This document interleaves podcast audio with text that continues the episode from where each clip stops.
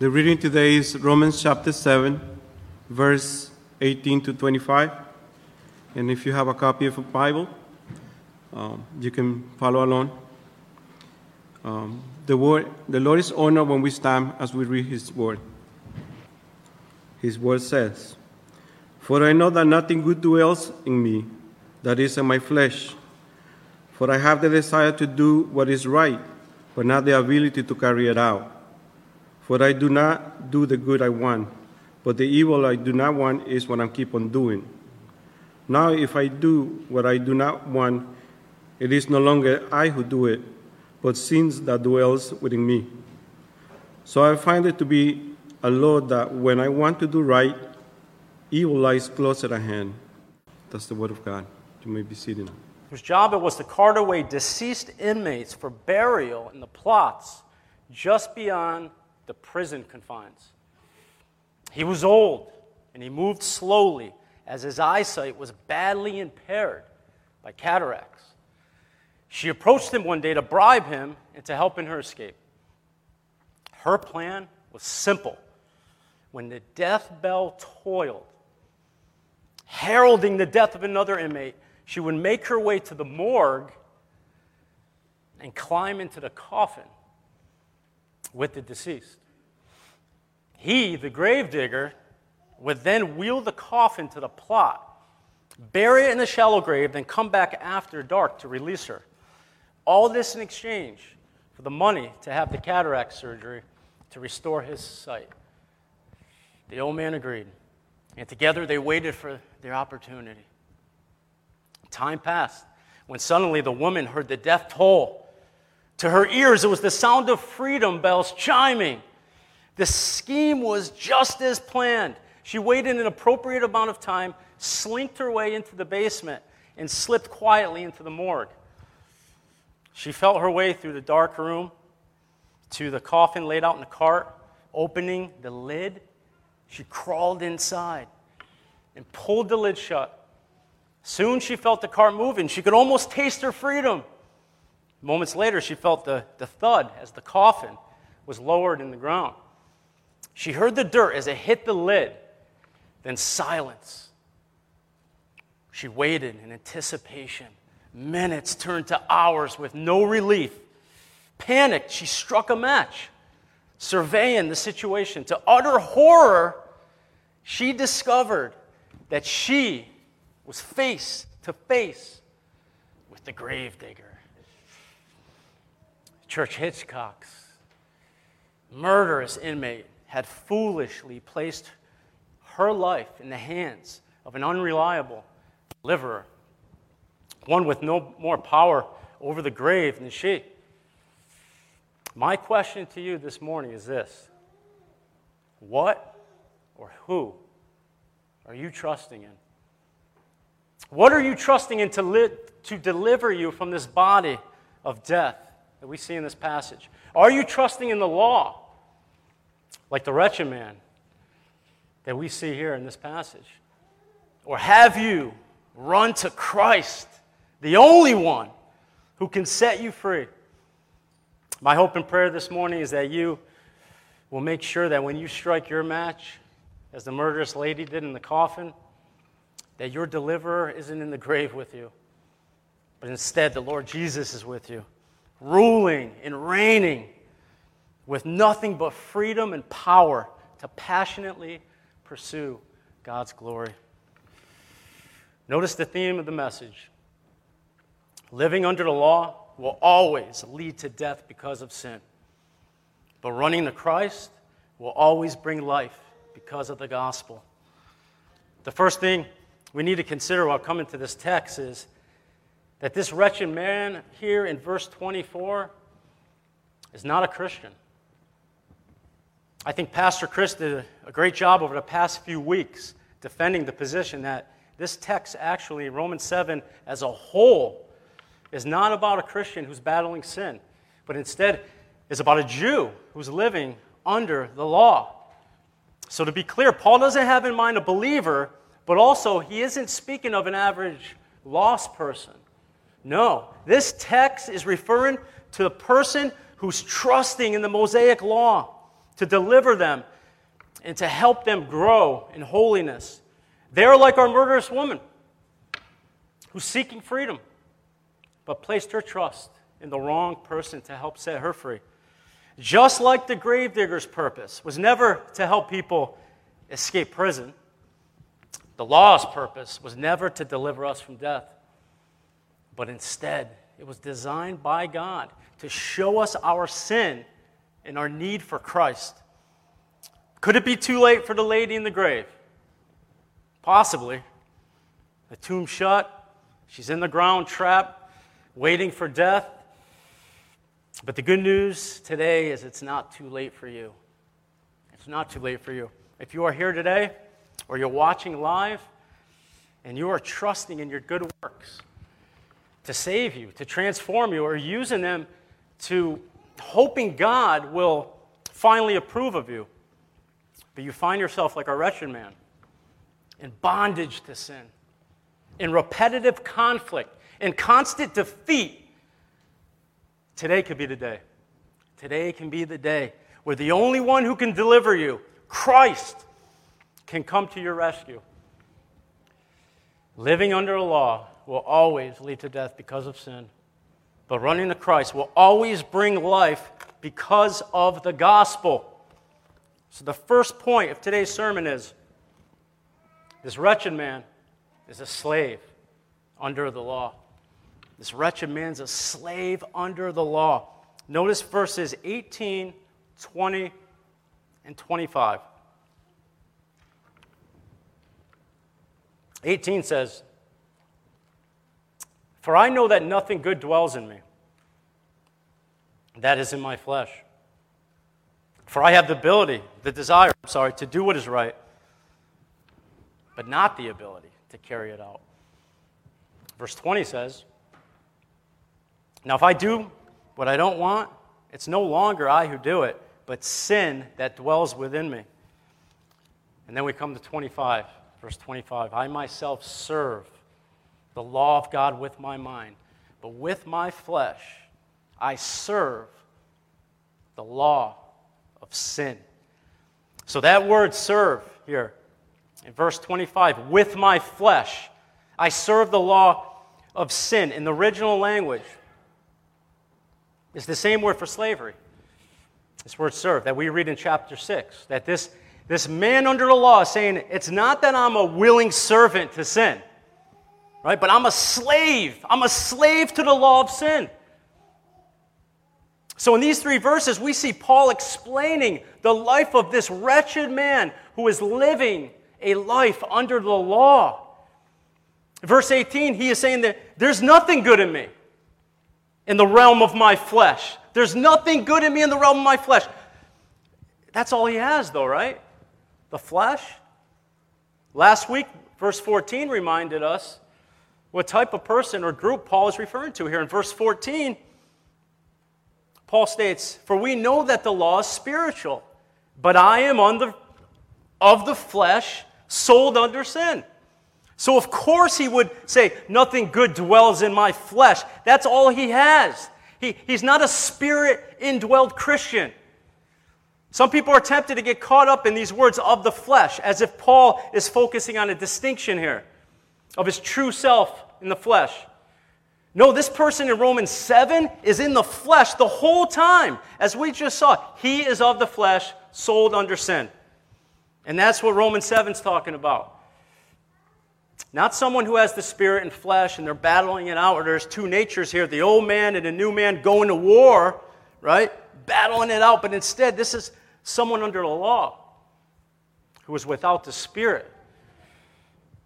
Another way we know this is that the Holy Spirit is not used once in this text. Not used once. We only see Paul mention him once, and that's in verse 6 actually from verse 7 all the way through chapter 7, we see no mention of the power of the Holy Spirit in the midst of this battle. In Romans 8, Holy Spirit's referred to over 20 times. Over 20 times we see that, but because that's when Paul gives us a description of how we battle sin as a Christian. And Julius did a great job this, this morning at Sunday school explaining this. But here in chapter 7, we are confronted with a man in the flesh having a desire to follow the law, but not the ability to carry it out. He, he's doing what he doesn't want to do, and although in his mind he wants to serve the law, in his flesh, in his body, with this sinful nature, he is, as verse 25 says, a slave. He's a servant of sin. The writer of the famous Christian book, Pilgrim's Progress, John Bunyan, when referring to the struggle here as a slave to the law of God, he once wrote, Run, John, in work, the law commands, yet finds me neither feet nor hands. Right? Church, the truth is, I myself can totally identify with this life of religious bondage. These words Bunyan wrote appear to come from my old journal when I was living as a legalist, a self righteous false convert, where I was this, this man, have a desire to, to do right, but not the ability to carry it out. I was this wretched man, appearing righteous on the outside, but in my soul, I was screaming, Wretched man that I am, is there anyone who could deliver me?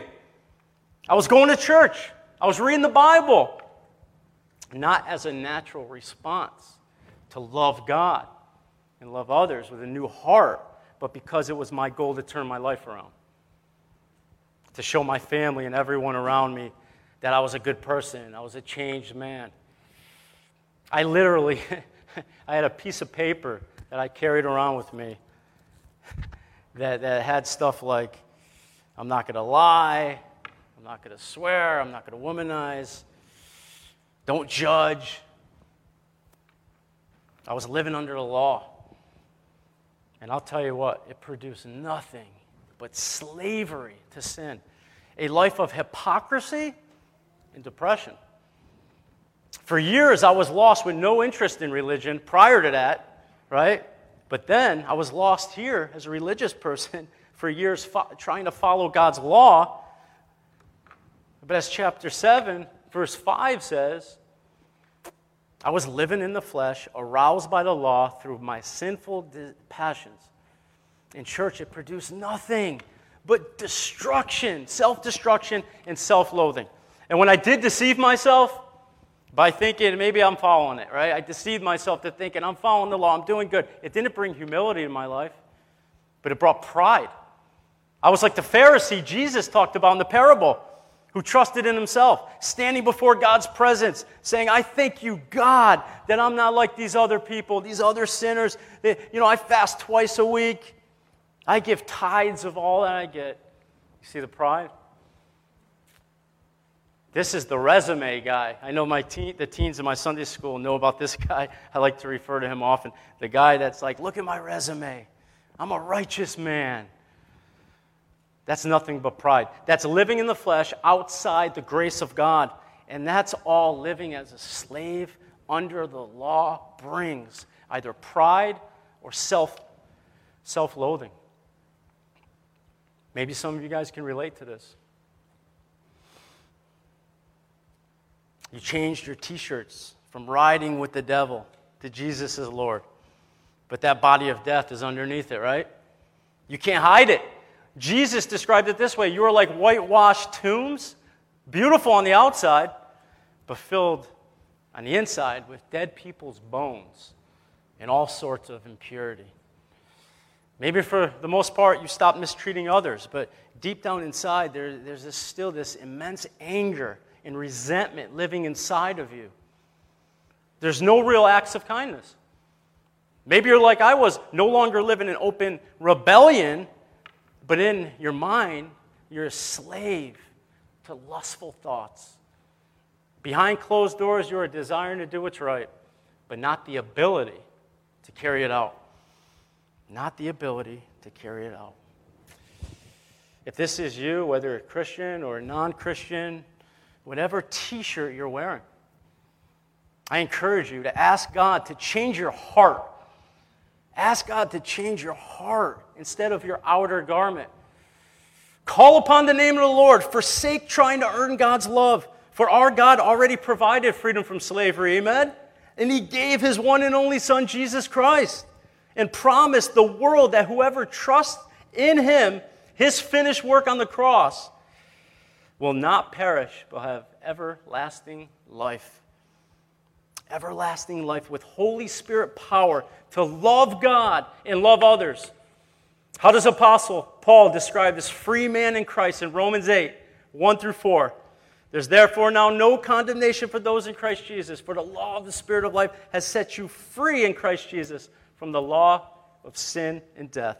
For God has done what the law weakened by the flesh would not do by sending his own Son in the likeness of sinful flesh and for sin. He condemned sin in the flesh. And notice the next words in order that, in order that the righteous requirement of the law might be fulfilled in us who walk not according to the flesh, but according to the Spirit.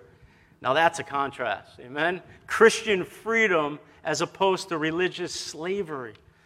As our point indicates, this wretched man and anyone who's trying to please God by following rules instead of walking in the Spirit, standing in Christ, is a slave under the law.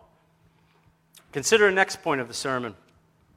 The next point of the sermon is this wretched man is a double minded man under the law.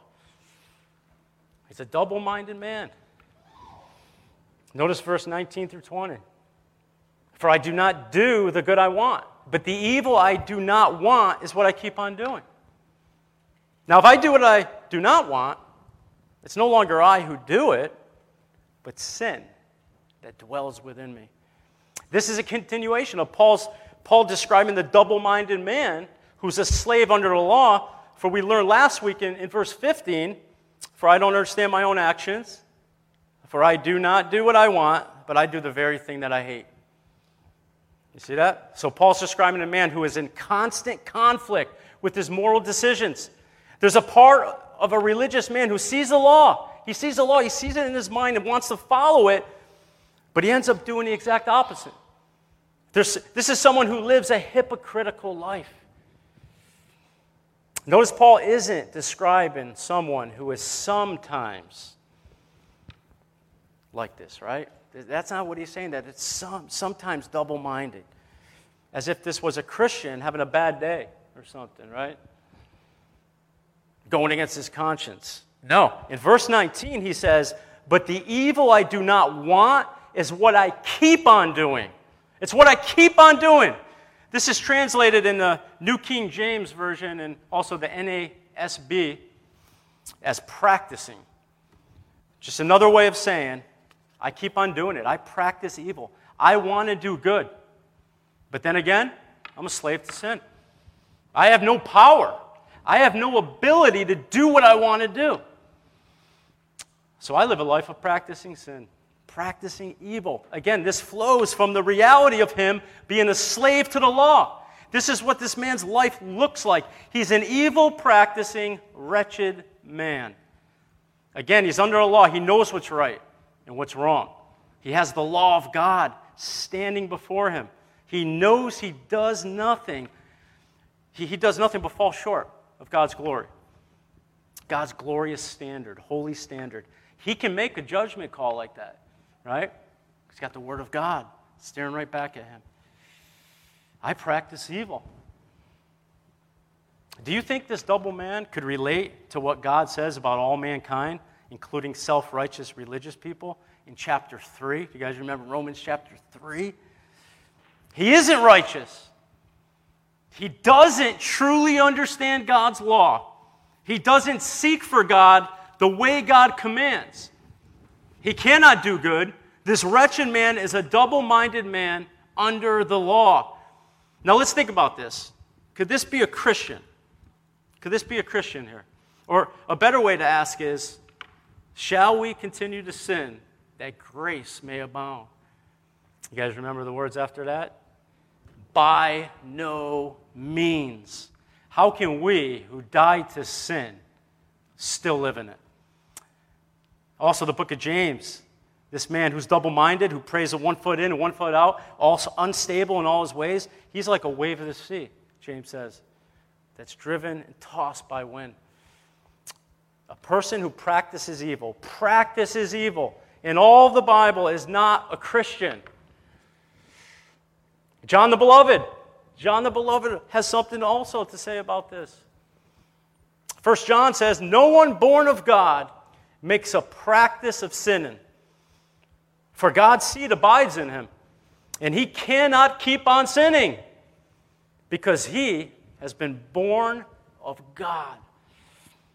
Or how about our Apostle Paul, this time speaking to the Jewish leaders in Galatia, who's trying to, they're trying to bring the law of Moses into the Christian life as a way to be justified and sanctified. Paul boldly proclaims, For through the law I died to the law, so that I might live to God. I have been crucified with Christ. It is no longer I who live, but Christ who lives in me. In the life I now live in the flesh, I live by faith in the Son of God, who loved me and gave himself for me. Church, we as Christians are not Dr. Jekyll and Mr. Hyde, two opposing personalities living in us. No, we have died to the old self, and now we have Christ living in us.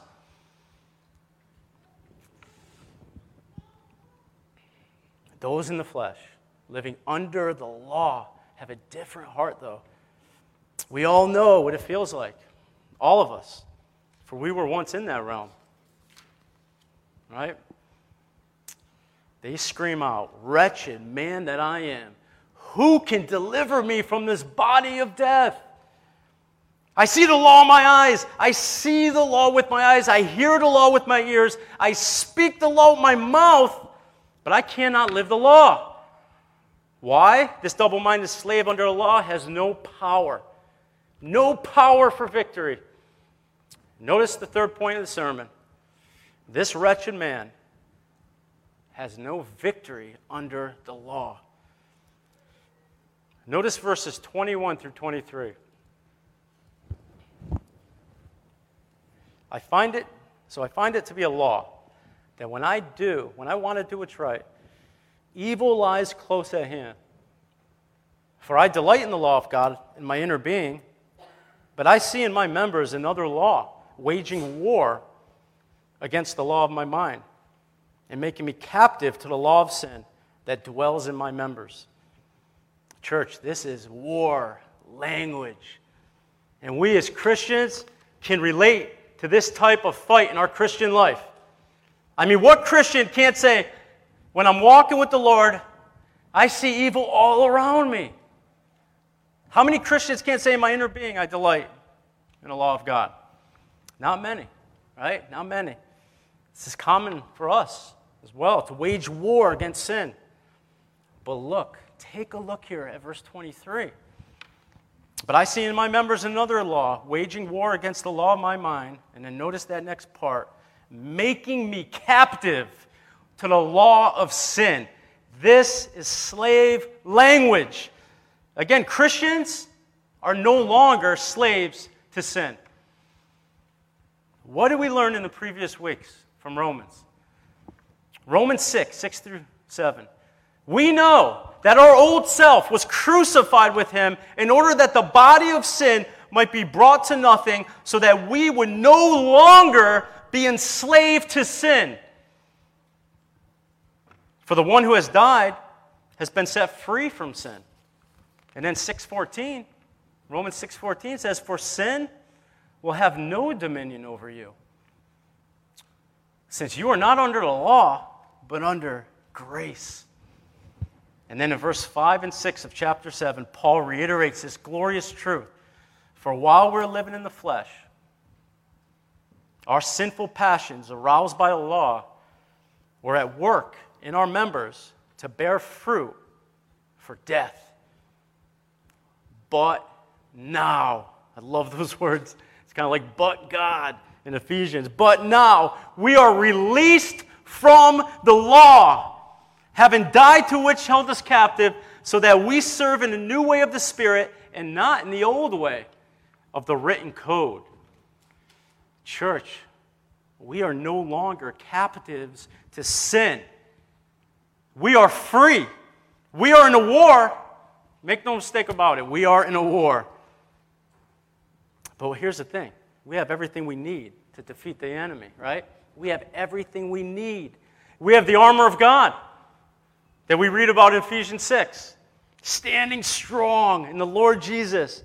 We have the Holy Spirit indwelling in us, the Word of God written on our hearts. There's a new covenant promise, a clean conscience as our sins have been washed away, put out of God's mind forever. Praise the Lord. Oh, it's so awesome. For those who haven't seen pastor sermons or Sunday school lessons the past few weeks, maybe you're coming into Romans 7 this morning for the first time with us. And I ask you to please don't misunderstand me. In my attempt to show you, the Bible teaches a radically different realm of spiritual. There's a radically different uh, view of uh, a spiritual realm that Christians are in between those or compared to those under the law. I'm not denying, nor is Pastor Chris denying the reality of spiritual warfare in the Christian life.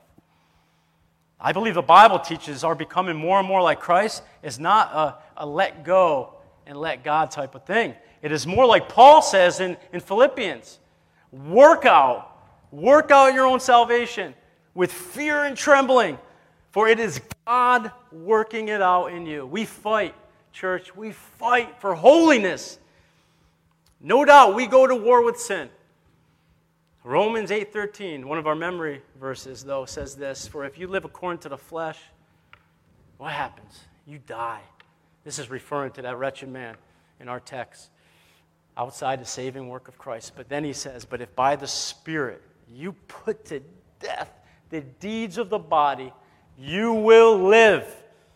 Promises of God. So we're at war. Make no mistake about it. But we do not have to lose our battles.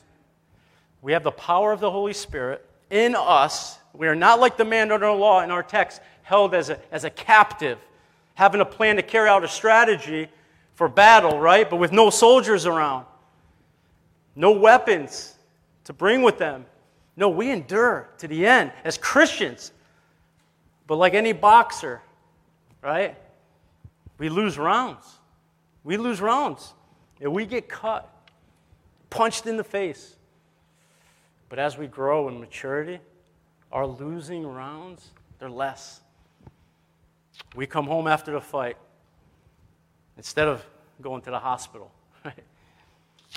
We're not defeated, church, over and over and over again. We are not like the LA Dodgers during the playoff time. No matter how many, how great their seasons are during the year, they just can't get that, get to that World Series. They can't get that victory.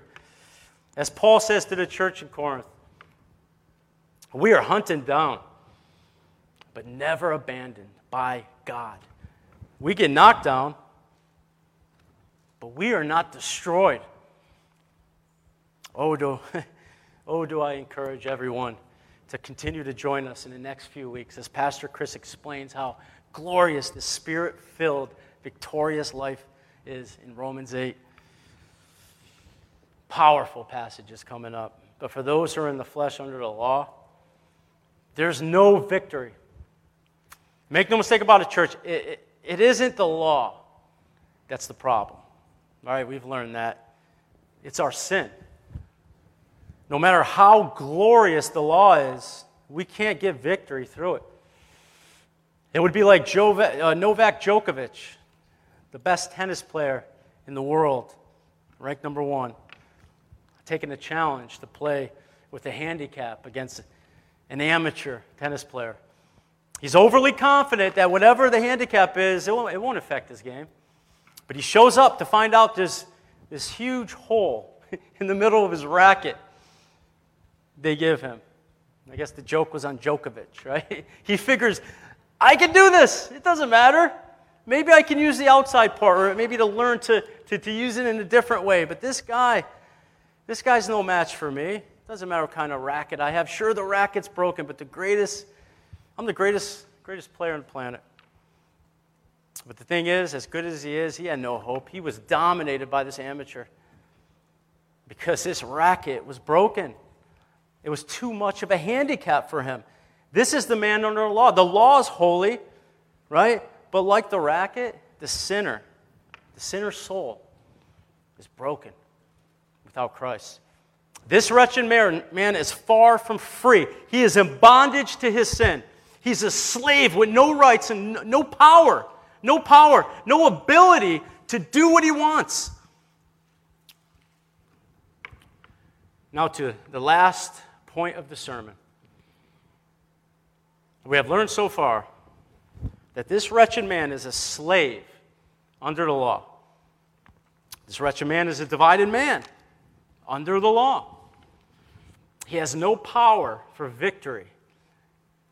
But we come to our last point here with darkness hovering over us, right? From the chilling illustration of the murderous woman stuck in the tomb because she trusted the wrong person three points that described hopeless conditions of millions of people, millions of people who are caught up in this works righteousness religion. Religions who, they, they're, they're, these people that are caught up in these religions are just trusting in themselves, trusting in whether it's the sacraments, whether it's the rituals, whatever it is. So many, millions. But in this darkness shines the light of the gospel our fourth point states this wretched man finally found freedom from the law. If my 11, 11th month old son, Jeremiah, who's in distress, crying on the top of his lungs at times because his teeth are growing through his gums, can't find any relief, right?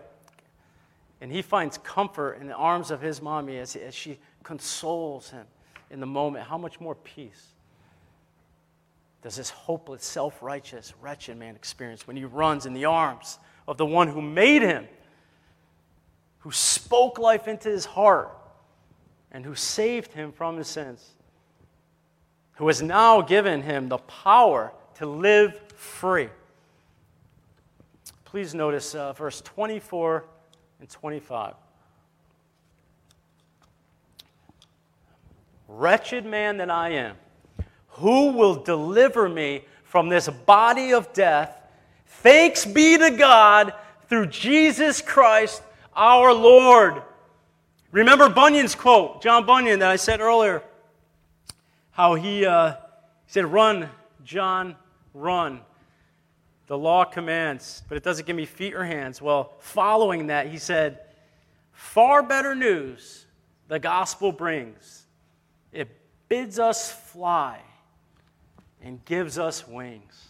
Amen? Remember the theme of the sermon? Living under the law will always bring death, always lead to death because of sin. But running to Christ will always bring life because of the gospel. Hitchcock's murderous woman chose an old blind gravedigger to be the source of her freedom and it led her to suffering. The gravediggers, he, he wasn't hired for the living to escape, right, from prison. That wasn't his purpose, his job. As I said earlier, the gravedigger had a purpose, and it was to bring the dead to the burial plot. The law's purpose was to bring us to Christ. She misused his duty. And the truth is, we misuse the law when we use it to justify us to sanctify us.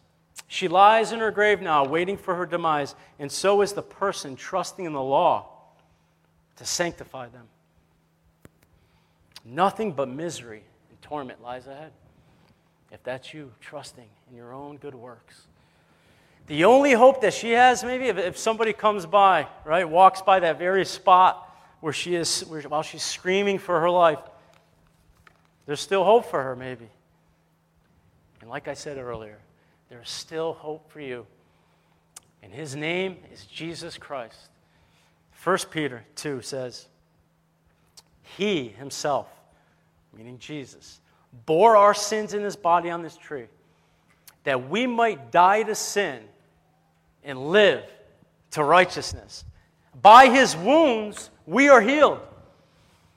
For you were straying like sheep, but now have returned to the shepherd and overseer of our souls. Church, when, when we come to Christ, we're united to the one who the whole Old Testament talks about, right? The whole Old Testament's pointing to him. All 613 laws, plus the 10 moral laws, find their home and resting place in Christ. He is the fulfillment of the law. Apostle Paul, speaking about those under the law in Romans 10, says it this way Brothers, my heart's desire and prayer to God for them, his Jewish brethren who, uh, are under law, is that they may be saved. For I bear them witness that they have a zeal for God. We just saw that, right, in our passage. That they have a zeal for God, but not according to knowledge. For being ignorant of the righteousness of God and seeking to establish their own, they did not submit to God's righteousness. For Christ is the end of the law for righteousness to everyone who believes. Christ is the end of the law for righteousness to everyone who believes. Adam Clarke, commenting on this passage in Romans 10, says, quote, Where the law ends, Christ begins. The law ends with representative sacrifices. Christ begins with the real offering. The law is our schoolmaster to lead us to Christ. It cannot save, but it leaves us at his door where alone salvation is to be found. Remember the text in Romans 8, church, that I brought up earlier? The results of this new freedom in Christ. Specifically, that the righteous requirement of the law may be fulfilled in us who walk not according to the flesh, but according to the Spirit. How can we not also think of Romans 6, this glorious passage of Romans 6, 8 through 11? Now, if we have died with Christ, we believe that we also live with him. We know that Christ, being raised from the dead, will never die again. Death no longer has dominion over him. For the death he died, he died to sin once and for all, but the life he lives, he lives to God. So you also must consider yourselves dead to sin and alive to God in Jesus Christ. Now, for the so what part of the message, right? So what? You got all this glorious truth. So what? What does this mean for me? Why is this good news that living under the law will always lead to death because of sin? But running to Christ will always bring life because of the gospel. Because now, church, as Christians, we can truly glorify God and enjoy Him forever. We have a new law. We have a new law. We're under a new covenant.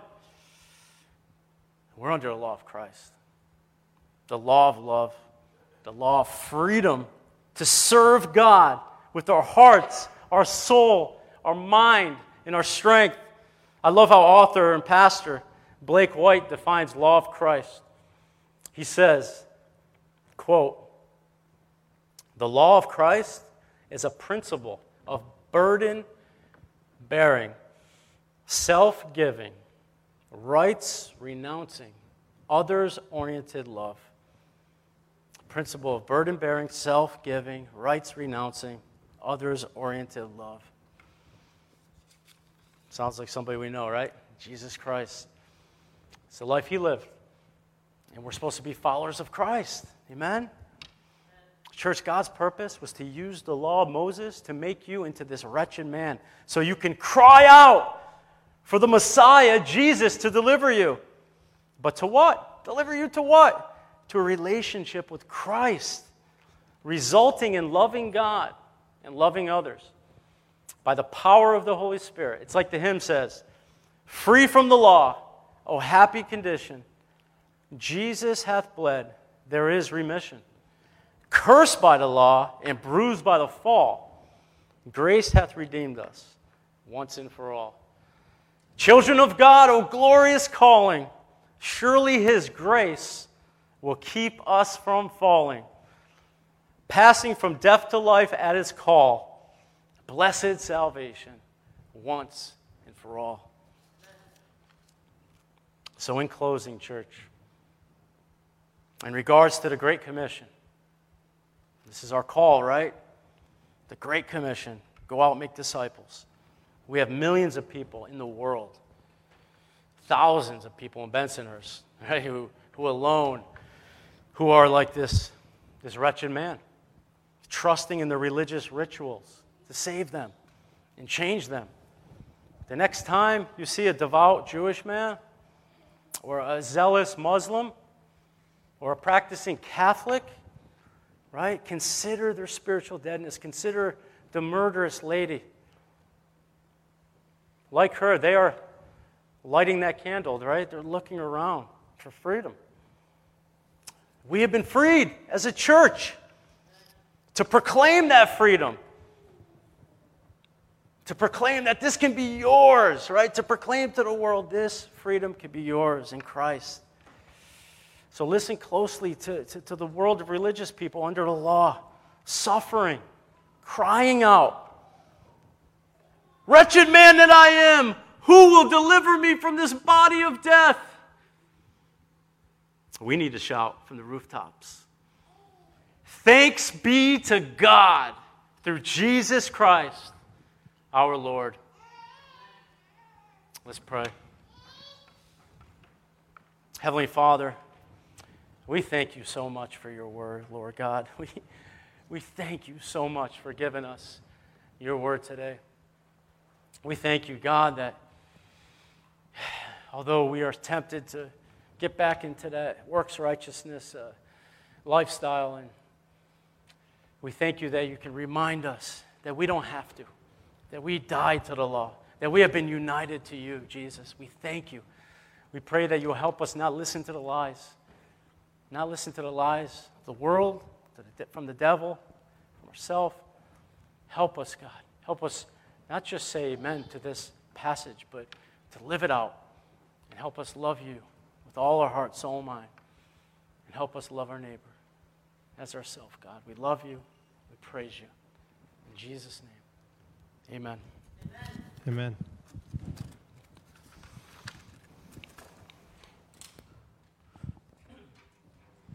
Please stand with us as we sing the last song.